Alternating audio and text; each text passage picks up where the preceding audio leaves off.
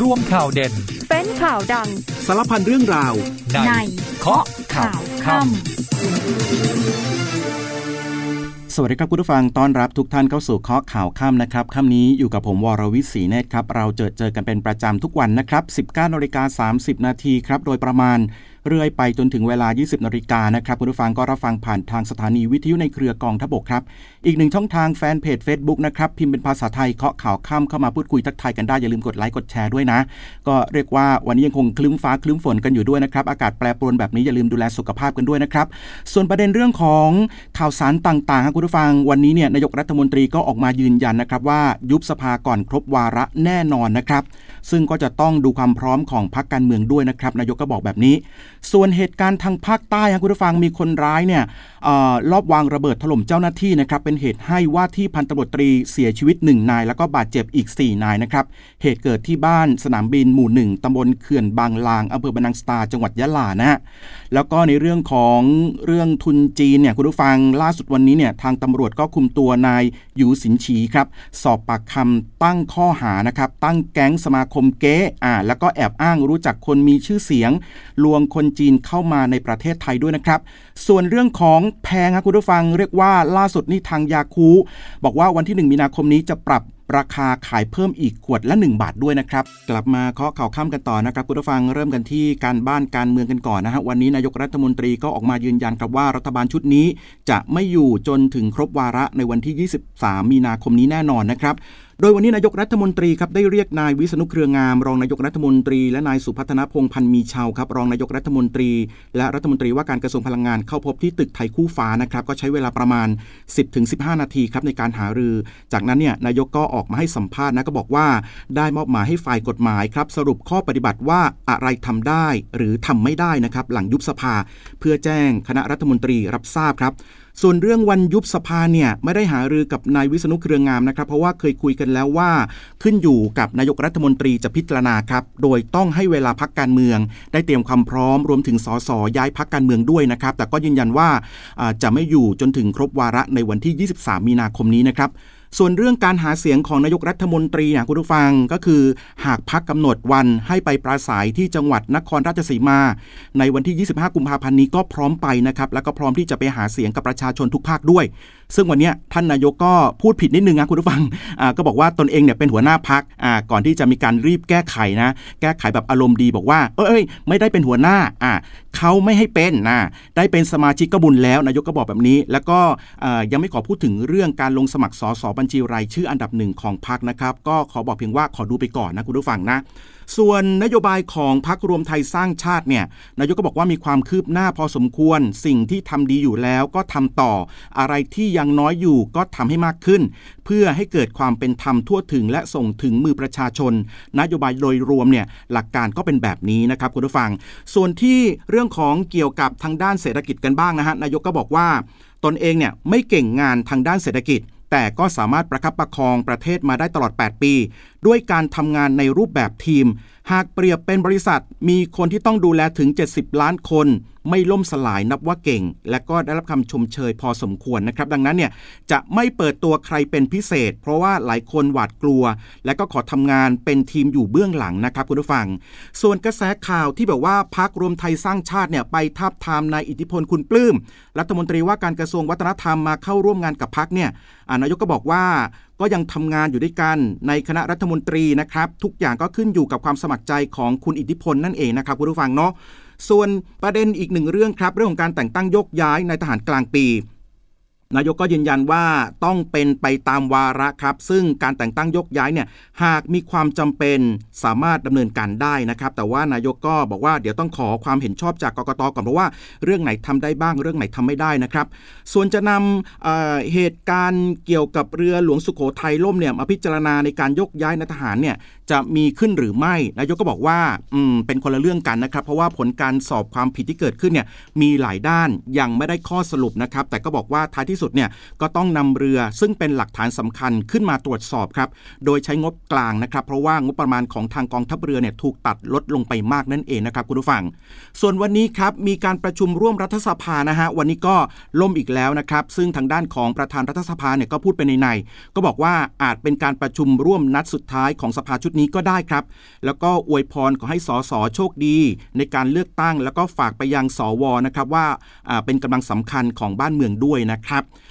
มาที่เหตุการณ์ความรุนแรงทางภาคใต้กันหน่อยครับคุณผู้ฟังที่จังหวัดยะลานะครับ คนร้ายเนี่ยก็ลอบวางระเบิด โดยใช้โอกาสขณะที่ในส่วนของเจ้าหน้าที่เนี่ยลงพื้นที่ตรวจสอบเหตุลอบเผารถทำถนนนะคุณผู้ฟัง ซึ่งก็ทำให้ตำรวจเนี่ยเสียชีวิต 1 นาย แล้วก็เจ็บอีก 4 นายนะครับ เหตุเกิดประมาณ 11นาฬิกา30 นาทีวันนี้ครับ ขณะที่เจ้าหน้าที่ตำรวจพลร่มเนี่ยกำลังเดินทางด้วยรถยนต์กระบะ 4 ประตูครับ ซึ่งก็เป็นรถของทางราชการเพื่อเข้าไปตรวจสอบที่เกิดเหตุ ลอบวางเพลิงเผารถทำถนนของบริษัทยะลาไฮเวย์นะฮะที่ถูกลอบวางเพลิงเมื่อคืนที่ผ่านมา แต่ว่าระหว่างทางเนี่ยได้เกิดระเบิดครับแล้วก็ถูกซุ่มโจมตีด้วย โดยคนร้ายเนี่ยได้ฝังเอ่อได้ฝังระเบิดนะครับไว้ใต้พื้นถนนฮะแรงระเบิดก็ทำให้เนี่ยรถกระเด็นหงายท้องนะครับ เจ้าหน้าที่ก็เสียชีวิตหนึ่งนาย คือว่าที่พันตำรวจตรีประสานพรมประสิทธิ์ครับ ท่านก็เป็นสารวัตรสืบสวนบรรนังสตานะครับ และก็มีเจ้าหน้าที่บาดเจ็บอีก 4 นาย ก็คือ10ตำรวจเอกภาสกรคำดีจ่าสิบตำรวจสุวิทย์ธนวงศ์สิบตำรวจเอกสุทัศน์มูลเงินสิบตำรวจเอกไกรสิงห์ โรดโนดมนะครับ เบื้องต้นก็เชื่อว่าเป็นฝีมือของกลุ่มผู้ก่อเหตุรุนแรง ที่ก่อเหตุลอบวางเพลิงเผารถทำถนนนะครับ เพื่อล่อให้เจ้าหน้าที่เนี่ยเข้ามาตรวจสอบแล้วก็วางระเบิดซ้ำนะครับคุณผู้ฟัง ทางด้านของผู้บัญชาการตำรวจแห่งชาติก็ได้แสดงความเสียใจนะครับ ต่อครอบครัวของพันตำรวจตรีประสานที่เสียชีวิต ในขณะปฏิบัติหน้าที่ด้วย ก็กำชับดูแลเรื่องของสวัสดิการสิทธิประโยชน์ที่จะได้รับนะครับทั้งในส่วนของผู้เสียชีวิต แล้วก็ผู้บาดเจ็บ 4 นายด้วยฮะคุณผู้ฟัง ก็ให้ดูแลอย่างเต็มที่นะครับรวมทั้งกำชับให้เร่งติดตามคนร้าย มาดำเนินคดีให้ได้นะครับ ส่วนอีกหนึ่งกรณีครับคุณผู้ฟังอุบัติเหตุนะครับระหว่างการฝึกเนี่ยนะฮะวันนี้ทางกรมแพทย์ทหารบกก็ออกมาชี้แจงข้อมูลนะครับการเสียชีวิตของกำลังพล 2 นาย ก็ชี้แจงอย่างละเอียดเลยนะครับ โดยทางด้านของพลตรีเกษมพินโยชนครับรองเจ้ากรมแพทย์ทหารบกเนี่ยก็พร้อมด้วยพลตรีอำนวยเติมเกาะนะครับ ผู้อำนวยการโรงพยาบาลอนันทมหิดลก็ร่วมกันถแถลง ก็บอกว่ากำลังพลทั้งสองนายคือนักเรียนนายร้อยภูวนายและก็จ่าสิบเอกสง่าได้รับบาดเจ็บจากการกระทบกระแทกนะครับ ที่ทางการแพทย์ถือว่าบาดเจ็บที่รุนแรง เพราะว่าจะมีผลต่ออวัยวะภายในของผู้บาดเจ็บครับ ก็อาจทำให้เกิดการเสียเลือดเป็นจำนวนมากตามอวัยวะภายในหลายแห่งนะครับ ก็เป็นผลให้ผู้ป่วยเนี่ยเสียชีวิต แล้วก็บอกว่าทางทีมแพทย์ คณะบุคลากรทางการแพทย์ได้ปฏิบัติหน้าที่อย่างเต็มความสามารถอย่างต่อเนื่องทุกนาทีครับเพื่อช่วยชีวิตกำลังพลทั้งสองท่าน แต่ว่าเนื่องจากความรุนแรงของการบาดเจ็บเนี่ยจึงทำให้เกิดการสูญเสียครั้งนี้ขึ้นมานะครับคุณผู้ฟัง มาที่เรื่องของการดูแลกำลังพลกันหน่อยฮะก็ถือว่าเป็นเรื่องสำคัญมากๆนะครับที่ทางผู้บังคับบัญชาในกองทัพบกเนี่ยให้ความสำคัญอย่างยิ่ง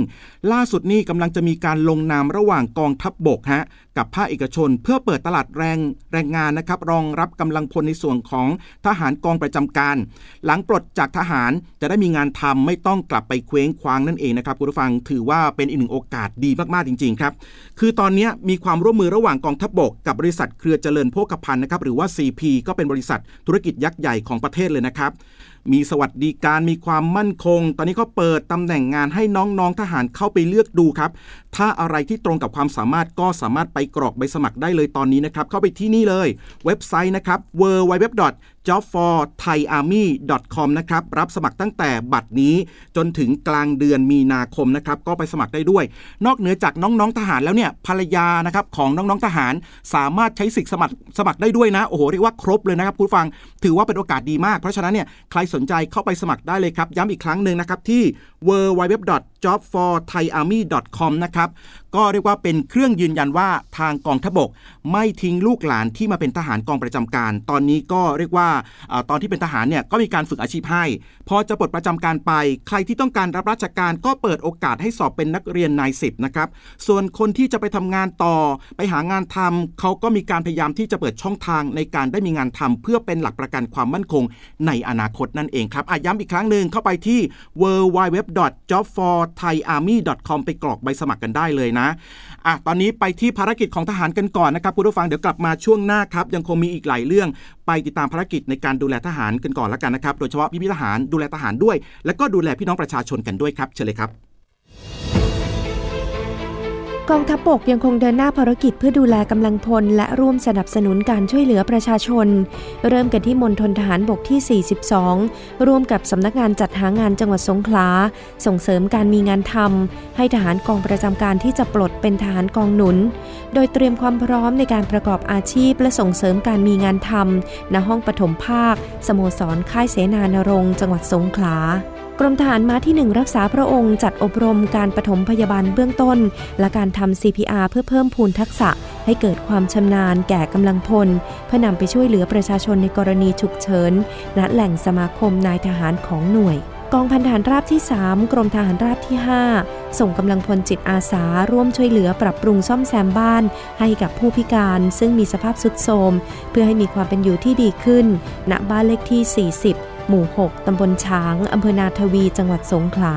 กองพันรบพิเศษที่ 1 กรมรบพิเศษที่ 5 จัดกำลังพลทำแนวกันไฟ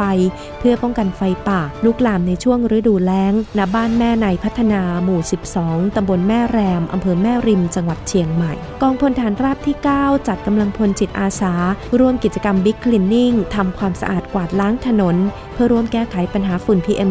2.5 พร้อมให้บริการตรวจสุขภาพเบื้องต้นกับประชาชน บริเวณถนนชุมชนตลาดทุ่งสมอตำบลทุ่งสมออำเภอพนมทวน จังหวัดกาญจนบุรี กองพลที่ 1 รักษาพระองค์จัดกำลังพลจิตอาสาเราทำความดีด้วยหัวใจ ร่วมทำความสะอาดบริเวณวัดและศาสนสถาน ณ วัดหนองแขมตำบลท่าเรืออำเภอเมืองจังหวัดลบบุรีปิดท้ายกันที่มณฑลฐานบกที่ 11 จัดกำลังพลชุดจิตอาสาทำความสะอาดเก็บขยะ และเคลื่อนย้ายสิ่งของที่ชำรุดไปเก็บ เพื่อรอการซ่อม ณโรงเรียนสอนคนตาบอดกรุงเทพ เขตราชเทวีกลับมาข้อข่าวข้ามกันต่อนะครับผู้ฟังค่ำนี้อยู่กับผมวรวิศีแน่นะฮะทักทายทางแฟนเพจของเรากันหน่อยละกันนะครับ เข้ามาชมมาพูดคุยกันเยอะเลยนะครับอ่าสวัสดีคุณกองทัพภาคที่ 2 FM ครับ คุณหนานบุญนะครับ คุณสุวรรณี คุณบังออนนะคุณธนาวดีคุณบัวทองนะครับอ่าแล้วก็มีคุณพิชิตชัยนะฮะบอกว่า ดีมากๆเลยครับ ในการดูแลกำลังพลของพี่น้องของหลานทหารนะครับ ที่ทางกองทัพบกเนี่ยจัดรูปแบบแบบนี้ในการหางานให้ทำด้วยนะครับแบบชอบมากเลยนะอาคุสุวรรณีบอกว่า ช่วงนี้อากาศแปรปรวนจ้าทีมงานแล้วก็ผู้ชมก็ดูแลสุขภาพกันด้วยนะครับขอบคุณทุกคนนะที่เข้ามาพูดคุยทักทายกันนะครับคุณวัจนาสวัสดีด้วยนะ กลับมาที่เรื่องราวของข่าวสารกันต่อละกันนะฮะคุณผู้ฟังนะครับ ก็มาที่เรื่องของทุนจีนกันบ้างดีกว่าครับคุณผู้ฟังก็เรียกว่ายังคงมีการแฉอย่างต่อเนื่องนะครับสำหรับคุณชูวิทย์กมลวิสิทธิ์ฮะล่าสุดก็มีการโพสต์ข้อความบน Facebook นะฮะพูดถึงพฤติกรรมของนายหยูซินฉีครับนายทุนจีนที่เข้ามาในไทย แล้วก็แอบอ้าง มีความใกล้ชิดกับบุคคลที่มีชื่อเสียง แล้วก็หลอกลวงคนจีนเข้ามาในไทยนะครับมีการจัดตั้งสมาคมเกย์ด้วย คือวันนี้ทางตำรวจตรวจคนเข้าเมืองเขาพร้อมกับเจ้าหน้าที่กรมการปกครองครับ เชิญตัวนายหยูซินฉีประธานสมาคมมณฑลซ่านซีครับแห่งประเทศไทย จากบ้านพักนะครับไปสอบปากคำที่สำนักงานตรวจคนเข้าเมือง เบื้องต้นเนี่ยพบความผิดก็แยกเป็น2สส่วน คือจัดตั้งสมาคมไม่มีใบอนุญาตก็คือสมาคมปลอมนะแล้วก็มีความผิดเกี่ยวข้องกับตอมอด้วยนะครับซึ่งทางด้านของรองผู้บัญชาการตรวจคนเข้าเมืองครับพลตำรวจเอกสุรเชษฐหักพานเนี่ยท่านก็บอกว่าตำรวจเนี่ยมีข้อมูลมาก่อนหน้านี้แล้วนะครับในเรื่องของพฤติกรรมของอใน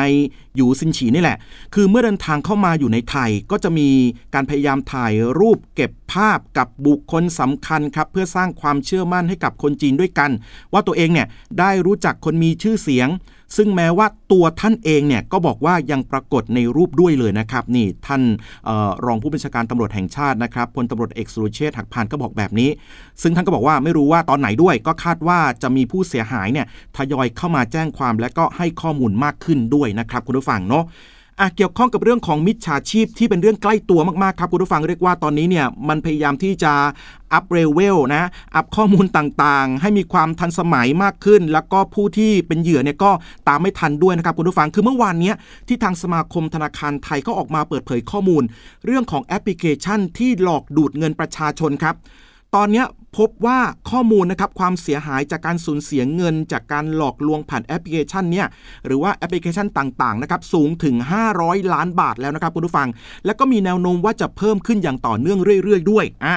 ซึ่งตอนเนี้ ก็คือทางสมาคมธนาคารเขาก็มีการหาทางป้องกันนะ ด้วยการพัฒนาระบบความปลอดภัยอ่า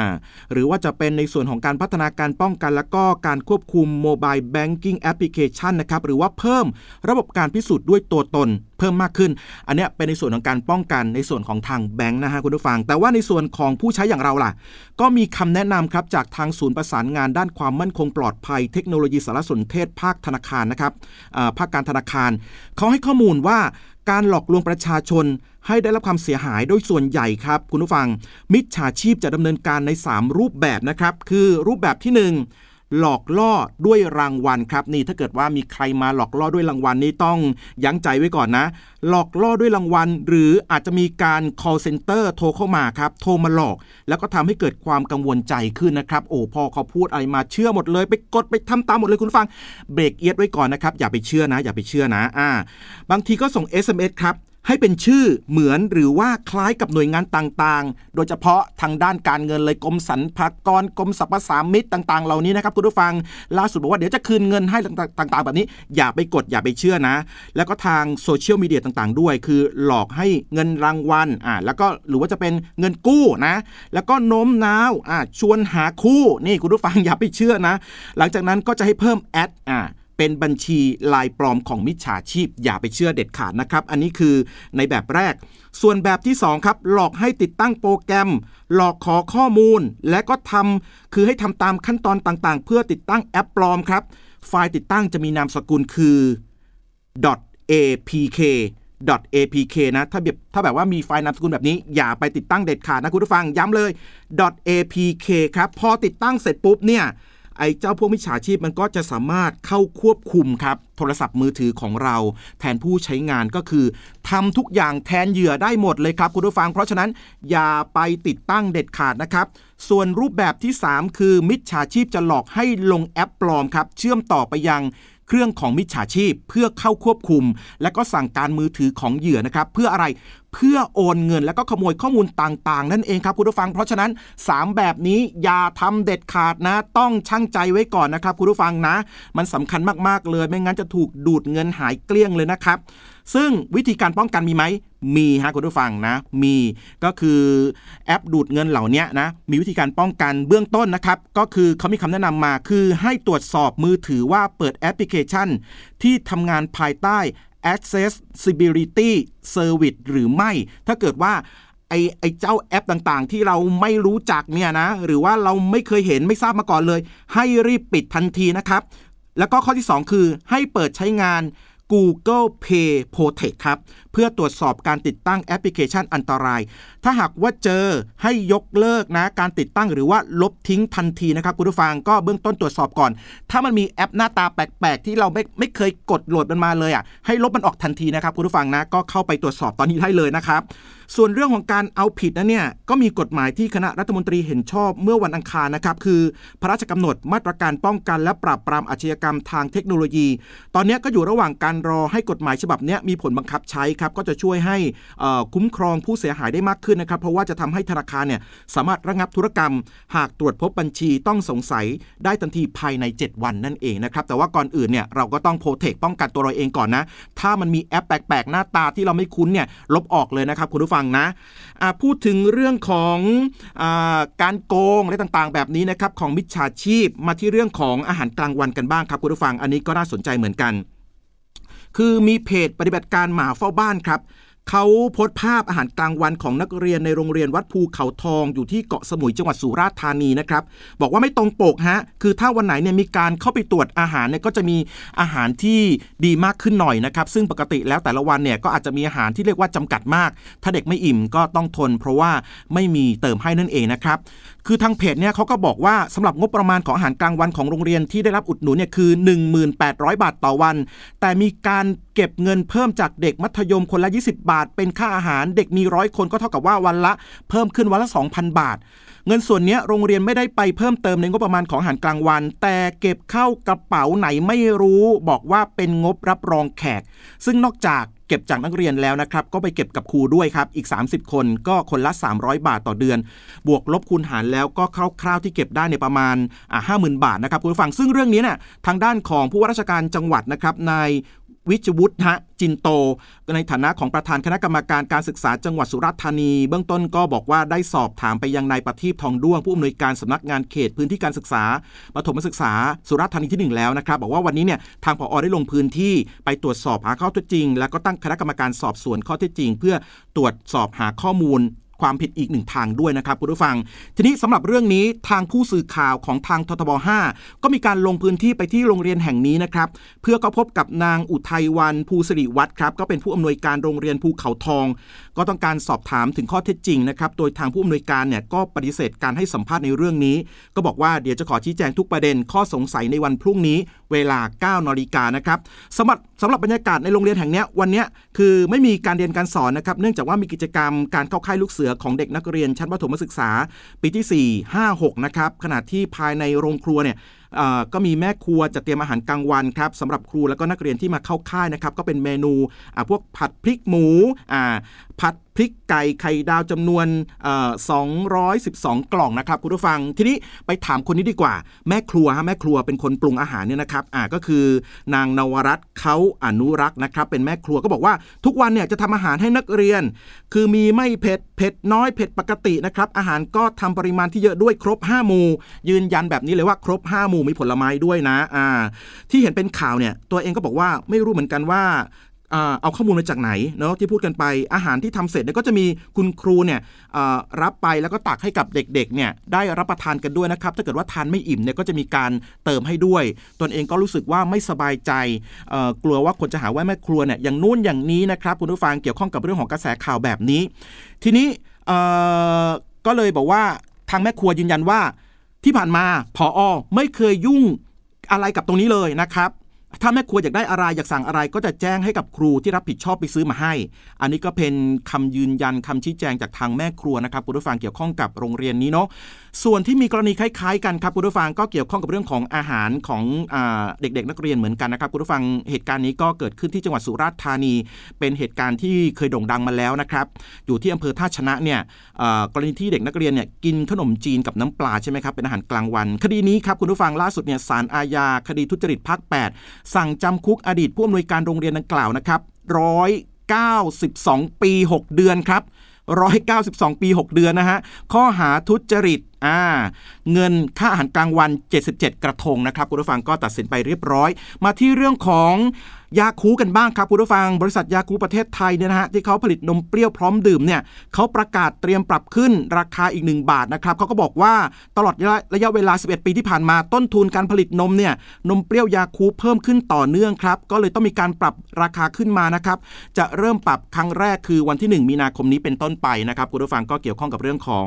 ยาคูลท์นะ ส่วนวันพรุ่งนี้ครับทีมค้นหากู้ภัยในเขตเมืองนะครับหรือว่า USAR Thailand จะเดินทางกลับจากภารกิจอ่าแลนด์ for to k e นะคุณผู้ฟัง โดยสายการบิน Türkiye Airlines เวลา 10นาฬิกาที่ท่าอากาศยานสุวรรณภูมินะครับ ก็มีนายกรัฐมนตรี แล้วก็รัฐมนตรีว่าการกระทรวงมหาดไทยเนี่ยไปเดินทางต้อนรับทีมนี้ด้วยนะครับคุณผู้ฟัง ส่วนทางด้านของผู้ที่เดินทาง คนไทยที่เดินทางกลับมาจากทูเคียนะครับ